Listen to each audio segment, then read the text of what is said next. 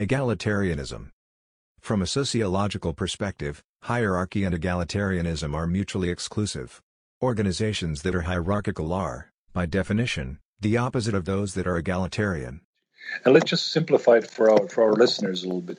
What are, what is the essence of communism? In two words, egalitarianism and the idea of progress. Period. And creator of new products. When you look at the U S and its relationship and its concern about oil and its politics in the Middle East, yeah. You think it's a distraction? You think that it... No, I'm not saying the Middle East is a distraction. I think trying to make a country out of Afghanistan is a distraction. There was no country for the last thirty, forty years. They've just been fighting each other since the last king was chased out. Right. How on earth are you going to put these little bits together? It's not possible. So therefore you do what? I'm not an expert, but in my simple mind, it strikes me that you yeah. won in Iraq, uh, you won in Afghanistan, not because you fought the Taliban, but because you got the Northern Alliance to fight them. Exactly. And you provided the Northern Alliance with intelligence and the capabilities to bomb them and target them. And they captured the South. Oh. Yeah, but I mean, they've got governance problems over there, too. Yeah, that's all right. But that's their problem. Why do you want to make it your problem? But that's their problem. Why do you want to make it your problem? But that's their problem. Why do you want to make it your problem? But that's their problem. Why do you want to make it your problem? So what would you do? Would you pull all the troops out and let whatever happens to Afghanistan happens to Afghanistan? It's not that threatening to the United States. Is that the argument? I don't know about that, because I think it cannot be more difficult to, for the United States than to have your troops stuck there. The, the, the Russians are a brutal, ruthless So a lot of army people, right. one hundred twenty thousand of them were there. But they had to leave. Yeah, and we helped that because we supported the Mujahideen. Yeah. The Mujahideen had a lot of support from around the world who wanted yeah. to see the Soviet Union take it. Yeah, but whether or not the Soviets helped them to get the Americans yeah. out, I yeah. think the Americans and the NATO troops, the NATO members are very skeptical of the outcome. Even to the point of not wanting to send their troops in certain kinds of combat areas. Quite right. Yeah. Yes, of course, because you get shot for nothing. But those who argue that it, if Afghanistan is abandoned, first yeah. of all, the world will say, or people will say, look, you left Afghanistan once before after the Soviets had left, and now you're leaving again. The United States has to stand for something, and it has to show that it's prepared to stay. Yeah, no. You don't buy that at all. No. Look, the United States has to stand for something, and it has to show that it's prepared to stay. No, no. You don't buy that at all. No. Look, the United States has to stand for something, and it has to show that it's prepared to stay. No, no. You don't buy that at all. No. Look. Fucking Christian do-gooders. You know, Rudyard you, I mean, you must have a wonderful conversation with your friend Henry Kissinger then. No, no. no oh, stop no. there, though. Where do you and Henry Kissinger differ on an uh, on a look, a view of the U S role in the world? I don't think we, we are, there's any difference. Is there. That right? How yeah. would you define it then? I think the U S can be a benign stabilizer of the world order. A benign stabilizer. Yeah. Without the U S, East Asia would never have grown.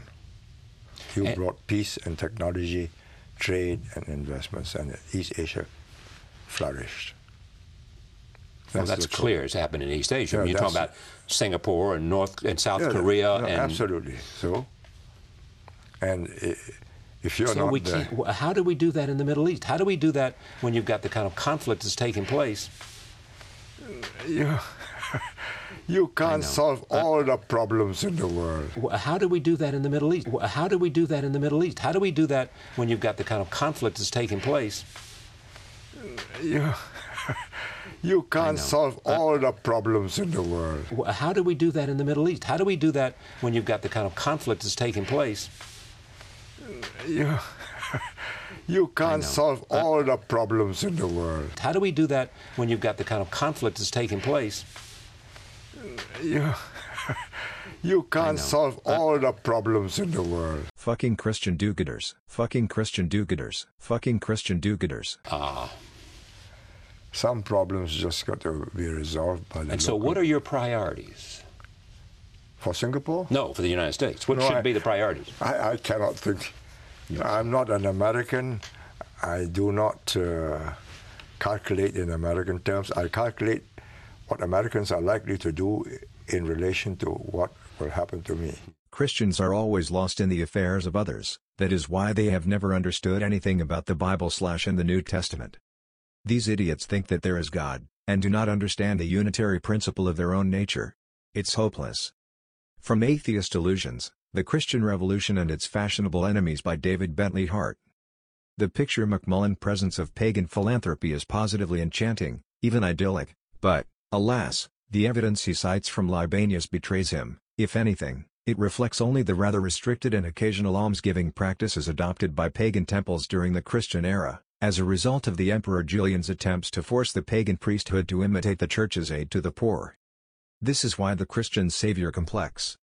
Again, I will happily stipulate that the rise of Christianity did not miraculously transform ancient society from the ground up, or for that matter from the top down, nor did it rid that society of its immemorial injustices.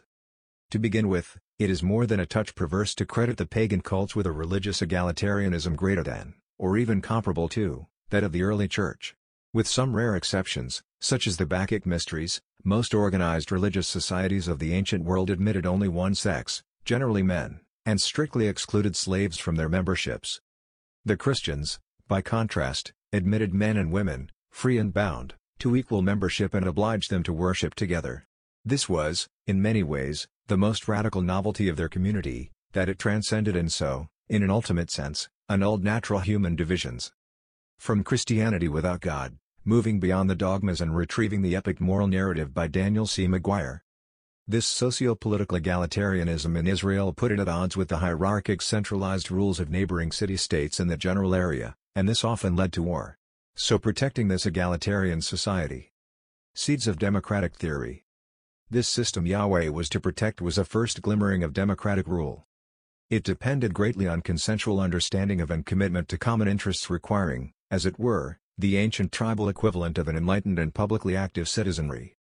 The feisty tribes of Yahweh were enlightened enough to know that unlimited wealth wreaks violence, Micah six twelve, and is always shielded by lies and deceit, an insight that stands out in its enduring contemporaneity.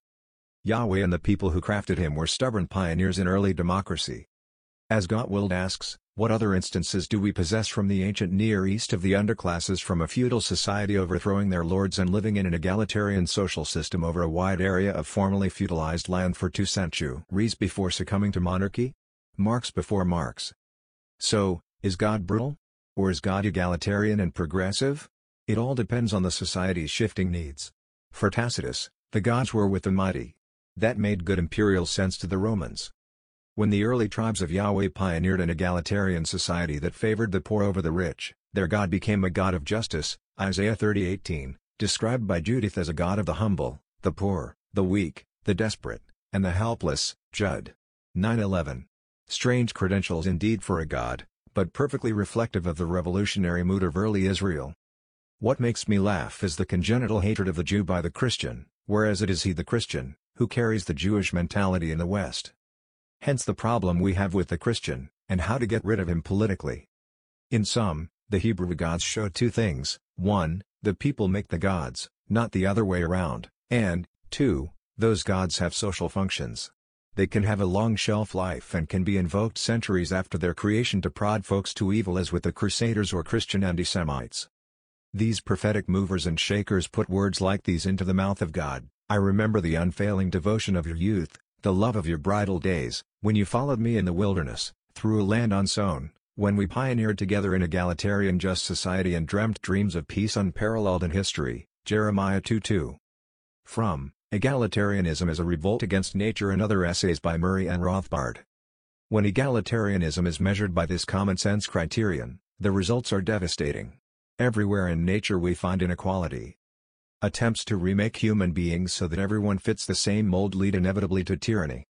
From Third World to First, The Singapore Story, nineteen sixty-five to two thousand by Lee Kuan Yew, Ostentatious egalitarianism is good politics. For decades in Mao's China, the people wore the same style Mao jacket and trousers, ostensibly of the same material with the same ill-fitting cut. In fact, there were different grades of Mao jackets. A provincial leader in charge of tourism explained to one of my ministers that while they might look alike, they were of different quality cloth. To emphasize his point, he unbuttoned his jacket to show that it was fur-lined. From Jesus Is Dead by Robert M. Price. Christianity turned the norms upside down and said that birth, ethnicity, gender, and wealth, that which determined a person's honor and worth in this setting, meant Zippola. From the believing brain, from ghosts and gods to politics and conspiracies, How We Construct Beliefs and Reinforce Them as Truths by Michael Shermer. Hierarchical social structures are almost universal. Egalitarianism works, barely, only among tiny bands of hunter-gatherers or in resource-poor environments where there is next to no private property. Egalitarianism works, barely, only among tiny bands of hunter-gatherers in resource-poor environments where there is next to no private property. In the following preface, the whole egalitarian thought is laid down, and you will understand to what extent our modern societies are just that. From Hierarchy in the Forest, The Evolution of Egalitarian Behavior by Christopher Boehm. To one who is living one's life as a democrat, egalitarianism is a topic that affects not only the head, but the heart. My heart was in this book, not only in the research that underlies it, but in its writing. For egalitarianism, as opposed to actual equality, is intrinsic to the democracy that many people on this planet enjoy and often take for granted. We Democrats live in societies that define us as political equals, and in spite of voter apathy and predatory lobbies we continue to wield our votes. The collective voice of the people continues to be, ultimately, powerful. It is this essential political leverage in the political decision-making process that keeps alive human freedom and human rights as we know them, and I shall argue that this type of political stance is quite ancient. To a Democrat, the power of centralized government, be it national or local, is a perpetual threat to the personal autonomy of its citizens. Democracy is precisely that which removes autonomy of the citizens, by practicing majority voting. For a collectivist, the majority and the individual, it's a bit the same thing. But individualism is still one. Our earliest precursor, in this respect, may well have been an African ape living some five to seven million years ago. This vanished ancestral hominoid was likely to have formed political coalitions that enabled the rank and file, those who otherwise would have been utterly subordinated, to whittle away at the powers of alpha individuals whose regular practice it was to bully them. Our direct evolutionary precursor was a human physically just like ourselves, who lived in the late Paleolithic and possessed an egalitarian ethos and an egalitarian political order similar to those of present-day hunting bands who have remained nomadic. These idiots are fantasizing about an egalitarian world that never existed and never will. Always from the same idiot. From Moral Origins, The Evolution of Virtue, Altruism, and Shame by Christopher Boehm. Egalitarianism can stay in place only with the vigilant and active suppression of bullies, who as free riders could otherwise openly take what they wanted from others who were less selfish or less powerful. It's here that my work on the evolution of hunter-gatherer egalitarianism comes in, namely, the emphasis on the active and potentially quite violent policing of alpha male social predators by their own band-level communities. I'm speaking of large, W L unified coalitions of subordinates and their aggressive and effective control of selfish bullies, whose predatory free rides at the expense of less powerful or less selfish others could otherwise be easily taken by force. In the next chapter, we'll see that forty-five thousand years ago very likely almost all the humans on this planet were practicing such egalitarianism. Their aggressive and effective control of selfish bullies, except that it was collectivist ideologies that killed over one hundred million people in the twentieth century. Egalitarianism has never worked, and will never work. In any group, leaders take control. The egalitarian model has literally killed Europe since its inception, by Christianism. As long as the West does not return to the traditionalist model, then there will be no West. And the good thing about idiots is that they contradict themselves all the time, their doctrines being the wrong ones. Further in the book. Indeed, egalitarianism itself is based on competition between a few stronger individuals and the subordinates who unite to oppose them. So, we need to know. The hierarchy. The traditionalist model works or does not work? There have never been democratic, egalitarian models. Every time this one is implanted, hierarchies are reformed. When you look at it, historically, it's always the leaders who take care of the weakest, never the weakest who take care of the weakest. Moreover, to say that there are weak and strong, nullifies this egalitarian argument. but how stupid these idiots can be. From the Know Your Bill of Rights book, Don't Lose Your Constitutional Rights, Learn Them, by Sean Patrick. New Right versus Old Right. What is new about the North American New Right, and how does it relate to the Old Right? Before I can answer that, I need to clarify what the Old Right and the New Right have in common and what differentiates them from today's phony right, namely the present-day center-right parties and all forms of classical liberalism.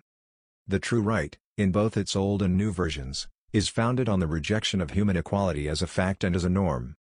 The true right, in both its old and new versions, is founded on the rejection of human equality as a fact and as a norm. The true right embraces the idea that mankind is and ought to be unequal, that is differentiated. Men are different from women. Adults are different from children. The wise are different from the foolish, the smart from the stupid, the strong from the weak, the beautiful from the ugly. We are differentiated by race, history, language, religion, nation, tribe, and culture. These differences matter, and because they matter, all of life is governed by real hierarchies of fact and value, not by the chimera of equality. The true right rejects egalitarianism root and branch. Every traditional society known to man is inegalitarian. It is for this reason that the Christian, egalitarian by essence, rejects tradition. All forms of traditional society have been destroyed, or are in the process of being destroyed, by modern, egalitarian, mass society. The New Right and the Old Right share the same goal. A society that is not just hierarchical but also organic, a body politic, a racially and culturally homogeneous people, a people that is one in blood and spirit, a people that is politically organized and sovereign and thus in control of its own destiny. This is what the caste society provides, organized from above, and fundamentally anti-egalitarian. And if the West wants to survive modernity, it has no choice but this, reject democracy en masse and let itself be ruled by an elite. I believe that America today is very much like Eastern Europe in the nineteen eighties, a totalitarian system committed publicly to another version of the lie of egalitarianism. Like communism, the American system is becoming increasingly hollow and brittle as more whites decide, in the privacy of their own minds, that equality is a lie, diversity is a plague, and the system is stacked against them. But they do not act on these convictions because they think that they are basically alone. If they slip, they know they will be persecuted, and nobody will come to their defense. The only solution is to hand over to leaders, something that the Westerners are not yet ready to do. From Rediscovering Americanism, and the Tyranny of Progressivism by Mark R. Levin. Progressivism is the idea of the inevitability of historical progress and the perfectibility of man, and his self-realization, through the national community or collective. Yuck. Moreover, Crowley, like many before and since, tied historic progress and the modern state to the idea of material egalitarianism, a central tenet of Marxism. Let us remember, for the progressive, historical progress is said to be a process of never-ending cultural and societal adjustments intended to address the unique circumstances of the time, the ultimate goal of which is economic egalitarianism and the material liberation of the masses. Yuck. Yuck. Moreover, individual liberty is impossible if the governing goal is the pursuit of economic egalitarianism and social sameness. Yuck. For the founders, equality meant equal justice and equality under the law, not the uniformity of men and conformity to centralized plans and rules. Not really what you have in America. But you want democracy and your individual freedom that are incompatible. Hayek explained, only because men are in fact unequal can we treat them equally. From Rubicon Last Years of Roman Republic by Tom Holland. For a citizen, the essence of life was competition, wealth and votes the accepted measures of success. On top of that, of course, the Republic was a superpower, with a reach and preponderance quite new in Western history. A few decades ago, in the late nineteen thirties, the great Oxford classicist Ronald Syme saw in the rise to power of the Caesars a Roman Revolution, a prefiguring of the age of the fascist and communist dictators. Yet parallels can be deceptive. The Romans, it goes without saying, existed under circumstances, physical, emotional, intellectual, profoundly different from our own. Often, in fact, the Romans can be strangest when they appear most familiar. A poet mourning the cruelty of his mistress, or a father his dead daughter, these may seem to speak to us directly of something permanent in human nature, and yet how alien, how utterly alien a Roman's assumptions about sexual relations, or family life, would appear to us. So too the values that gave breath to the Republic itself, the desires of its citizens, the rituals and codes of their behavior. Understand these and much that strikes us as abhorrent about the Romans, actions which to our way of thinking are self-evidently crimes, can be, if not forgiven, then at least better understood. The spilling of blood in an arena, the obliteration of a great city, the conquest of the world, these, to the Roman way of thinking, might be regarded as glorious accomplishments. Periodically, waste from the insulae would be wheeled out in barrows to fertilize gardens beyond the city walls, but there was always too much of it, urine sloshing over the rims of fuller's jars, mounds of excrement submerging the streets. In death, the poor themselves would be subsumed into waste. Not for them the dignity of a tomb beside the Appian Way. Instead their carcasses would be tossed with all the other refuse into giant pits beyond the easternmost city gate, the Esquiline. Travelers approaching Rome by this route would see bones littering the sides of the road. Degradation on such a scale was something new in the world. The suffering of the urban poor was all the more terrible because, by depriving them of the solaces of community, it denied them everything that made a Roman what he was. The loneliness of life on the top floor of an apartment block represented the antithesis of all that a citizen most prized. To be cut off from the rituals and rhythms of society was to sink to the level of a barbarian. The loneliness of life on the top floor of an apartment block represented the antithesis of all that a citizen most prized. To be cut off from the rituals and rhythms of society was to sink to the level of a barbarian.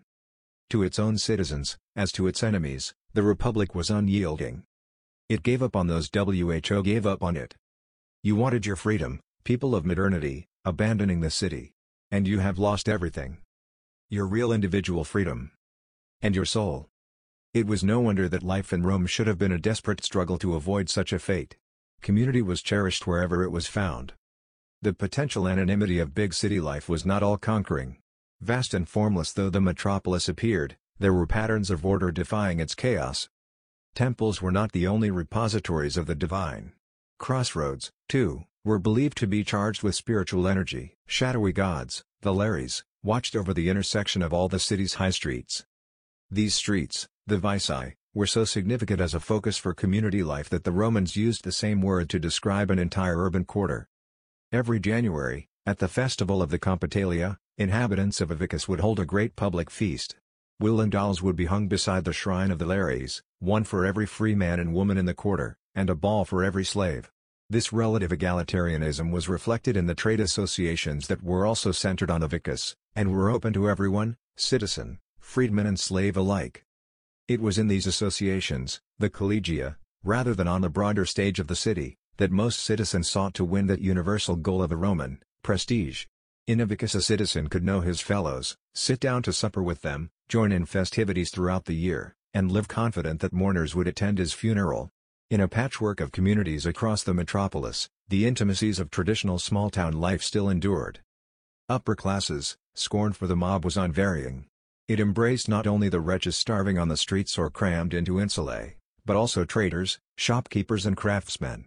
Necessity, it was assumed, made every poor man dishonest. Such contempt, unsurprisingly, was much resented by those who were its object. Plebs was a word never spoken by a nobleman without a curling of the lip, but the plebs themselves took a certain pride in it. A description once spat as an insult had become a badge of identity, and in Rome such badges were always highly prized. Christianism, that is egalitarianism, the negation of the sense of social classes, which obviously ends up uprooting the idiot who no longer belongs to any group. Of all Rome's seven hills, however, the Palatine was the most exclusive by far. Here the city's elite chose to cluster. Only the very, very rich could afford the prices. Yet, incongruously, there on the world's most expensive real estate stood a shepherd's hut made of reeds. The reeds might dry and fall away, but they would always be replaced, so that the hut never seemed to alter. It was the ultimate triumph of Roman conservationism, the childhood home of Romulus, Rome's first king, and Remus, his twin. There were no subtle gradations of wealth in Rome, nothing that could approximate to a modern middle class. That's why I always say that the advent of the bourgeois merchant class was the end of the tradition. This bourgeoisie class that always wants to be the elite.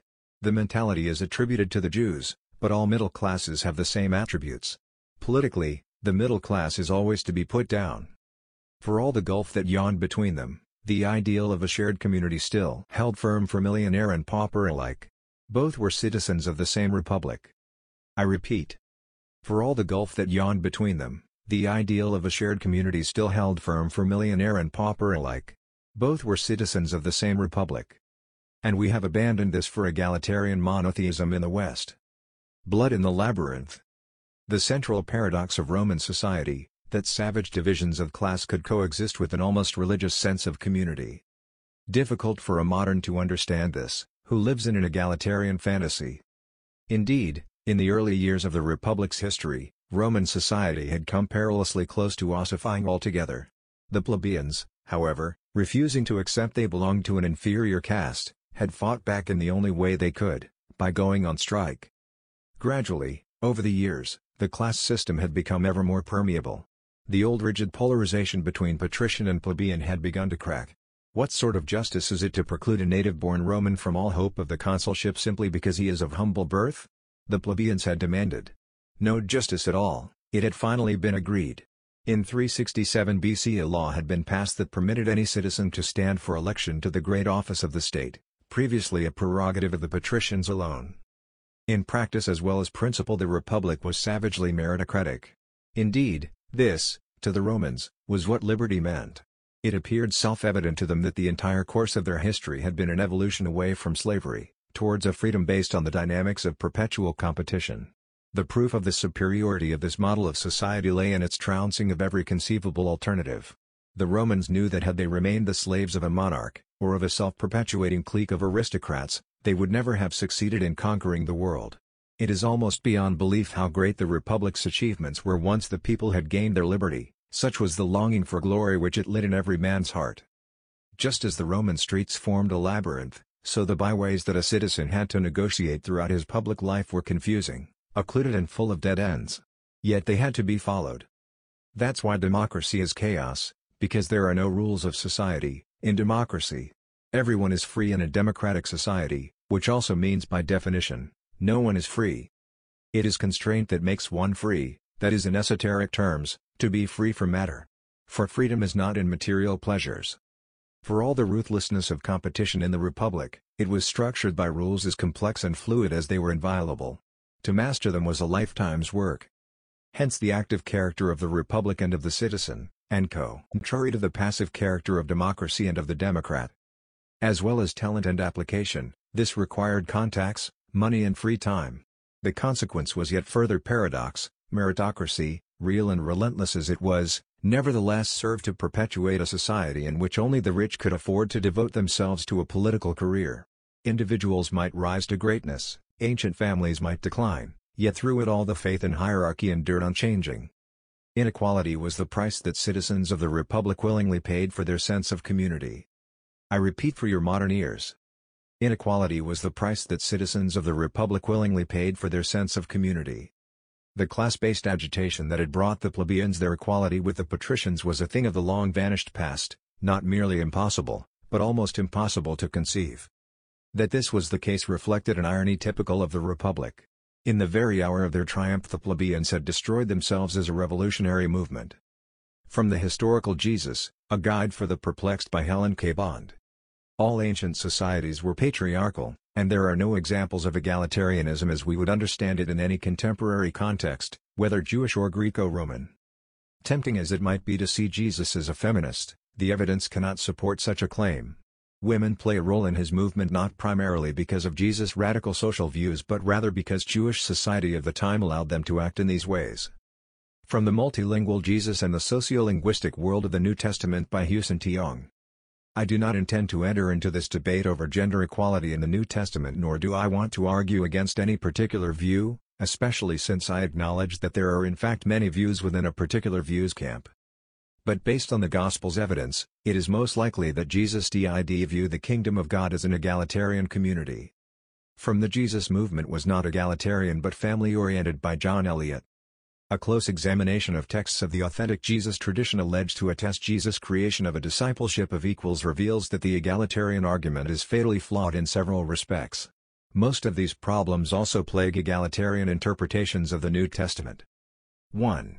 Egalitarian theorists have left undefined the key terms under discussion, namely, equal, equality, egalitarian, egalitarianism. Consequently, the nature of the equality proposed is left unclear, and the idea of equality is often confused with its concrete economic and social manifestation, a manifestation never demonstrated by the theorists. When the family of terms is clarified, however, their applicability to the social realities of the biblical world is immediately open to question. Egalitarian is defined as meaning asserting, resulting from, or characterized by belief in the equality of all people, especially in political, economic, or social life. This concept that all persons are equal in respect to economic, social, legal, and political domains is of modern.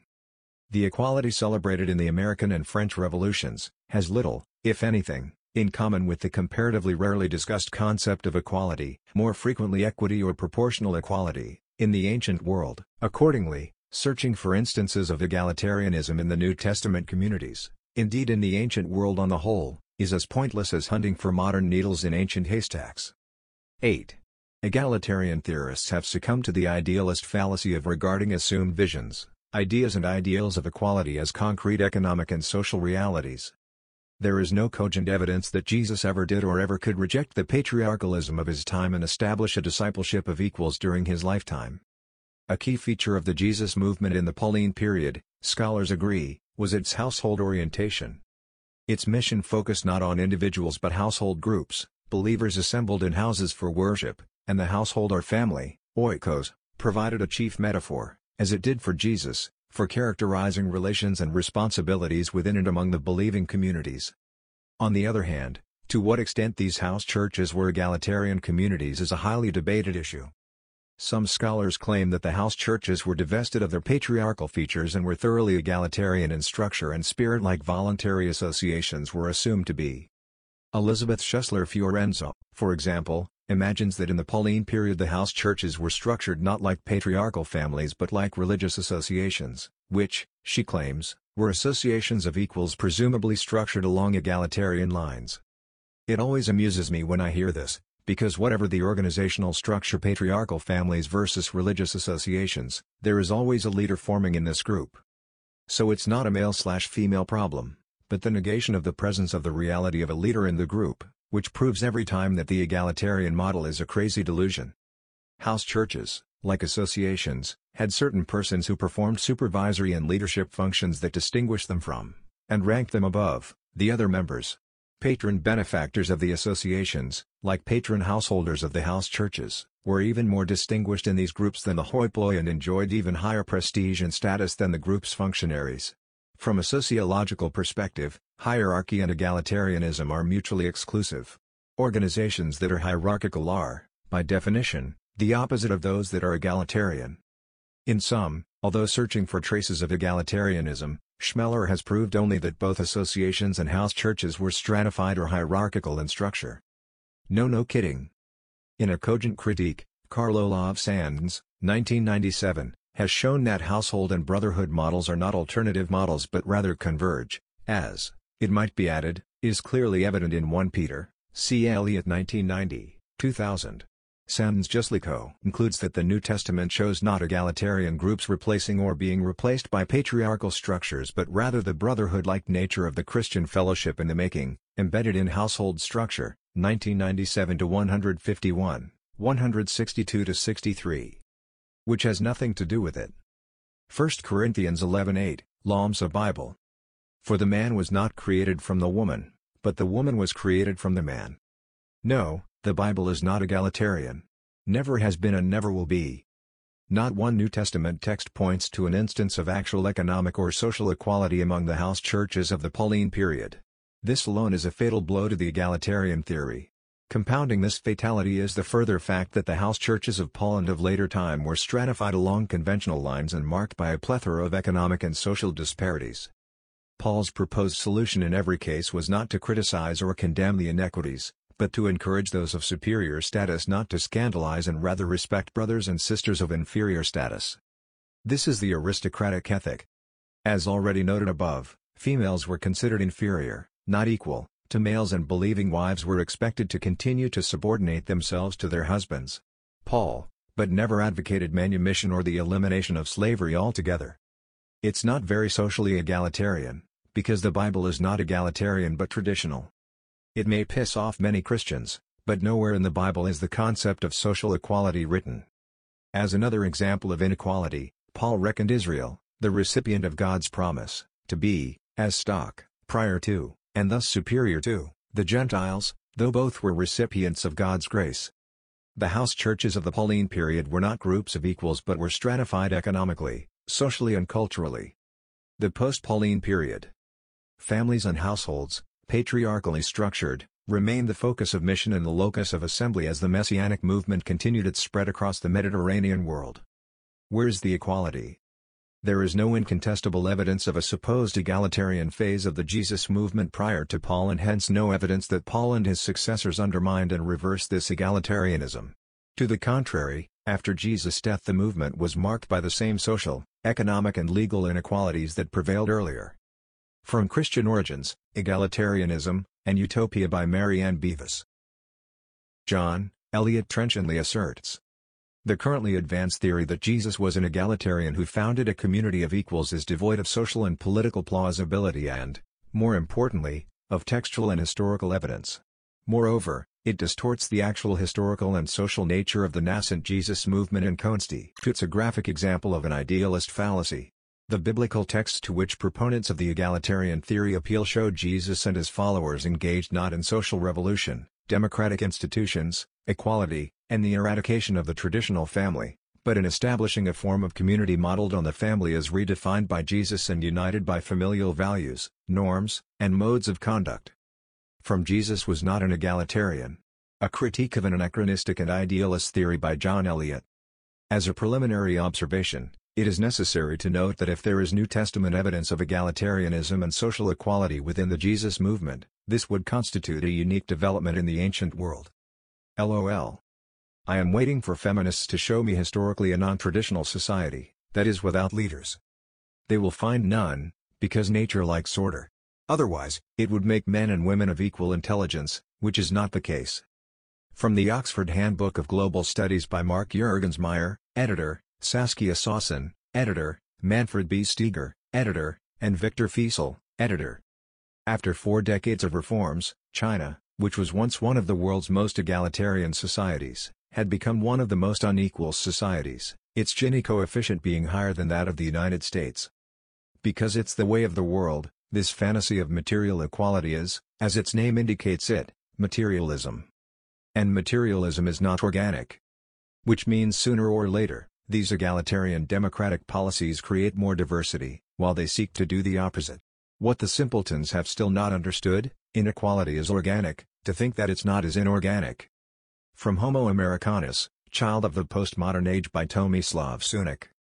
Regardless of the fact that millions of Americans adhere to various Christian and non-Christian sects and denominations, or even belong to anti-Christian tribes or cults, the mindset of the majority of Americans is shaped by the Bible. The same biblical fanaticism that had accompanied the Civil War in England was to be detected in the English colonies overseas, in what was to become America. You find the same fanaticism today in all right-wing circles in America. And my reason, why I can't stand them. There is not an inch of reason in these groups, just blind faith. And you don't build a daily life on fanaticism. Puritanism was an ideal religion for American pilgrims as it fostered social discipline and hard work, urging avoidance of violent rhetoric, while promoting a remarkable degree of civic decency. Yuck! The American way of life and the so-called have-a-nice-day mentality, which Europeans wrongly deride as a form of hypocrisy or a capitalist facade, are direct behavioral products of early Puritanism. And you don't build a nation on Puritanism. Although America prides itself on a high degree of social tolerance and rejects in practice political interference of any organized church, its obsession with moralistic preaching borders on mass delirium. This is the hypocrisy of the religious. Saying one thing, he does another. Most Americans are hardly aware of it and usually take their moralistic stance as something desirable for all human beings. No. Dear Americans, moralism is immoral and antisocial. The United States has to stand for something, and it has to show that it's prepared to stay. Yeah, no. You don't buy that at all. No. Look, how do we do that when you've got the kind of conflict that's taking place? Yeah. You can't solve all the problems in the world. The former President Ronald Reagan used to say that the prosperity and might of America are the proof that America is blessed by God. Duh? What does this have to do with anything? The country which is closest to God must also be God's representative on earth with the three godly characteristics, omniscience, omnipotence, and generosity. The United States has to stand for something, and it has to show that it's prepared to stay. Yeah, no. You don't buy that at all. No. Look, how do we do that when you've got the kind of conflict that's taking place? You, you can't solve all the problems in the world. Therefore, it is questionable to what extent America can be a free country for all if the biblical moralistic framework, however secular it appears, is a precondition for professional success. America is not a free country. Religious people think they are free but are slaves to their minds and therefore as far from God as possible. Emma Goldman realizes that Puritanism inevitably leads to the stifling of free speech and creates a culture of mediocrity. Modern American heretics are summarily dismissed as the enemies of democracy or racists, or right-wingers. The new neo-Puritan offspring advocate now safe and clean sex, safe and clean politics, affirmative action, et cetera. The ideology of political correctness, which was described in the previous chapter, also originated in America in the eighties as a form of intellectual self-censorship. Yet it also represents the postmodern version of the old Puritan mindset. Hey, what is the difference between democracy and Puritanism? No difference. Today this political correctness ruins the careers of independent American and European free minds and makes intellectual inquiry into modern American taboos virtually impossible. Not virtually impossible. Impossible. I have always said that it was the Christians who were the main obstacle to getting my ideas across, and in fifty years, that has never changed. On the contrary, it has gotten worse. I have no problem to communicate with Asians but Westerners and Americans in particular, it's impossible. They are completely ossified. American founding myths drew their inspiration from Hebrew thought. The notion of the city on the hill and God's own country were borrowed from the Old Testament and the Jewish people. It pisses Christians off to hear this. But no mystic could have written such crap as God's own country. And religious texts are esoteric in nature. Zombert further writes that the United States is filled to the brim with the Jewish spirit. Even American Christian anti-Semites are subconsciously enamored with the Jewish idea of predestination, while at the same time harboring anti-Semitic sentiments. There is nothing more dumb than an anti-Semite.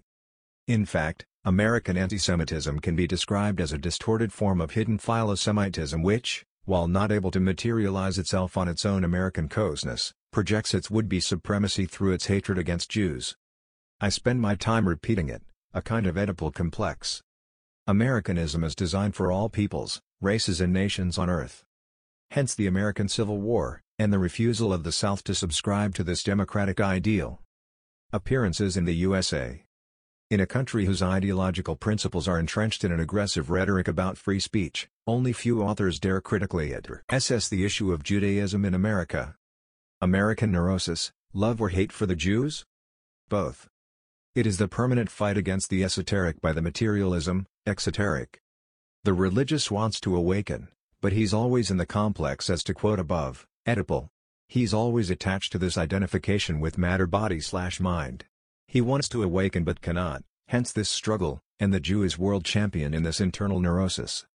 The Christian has only followed this example, and does not understand in any case the esoteric texts that he repeats. So basically a tool,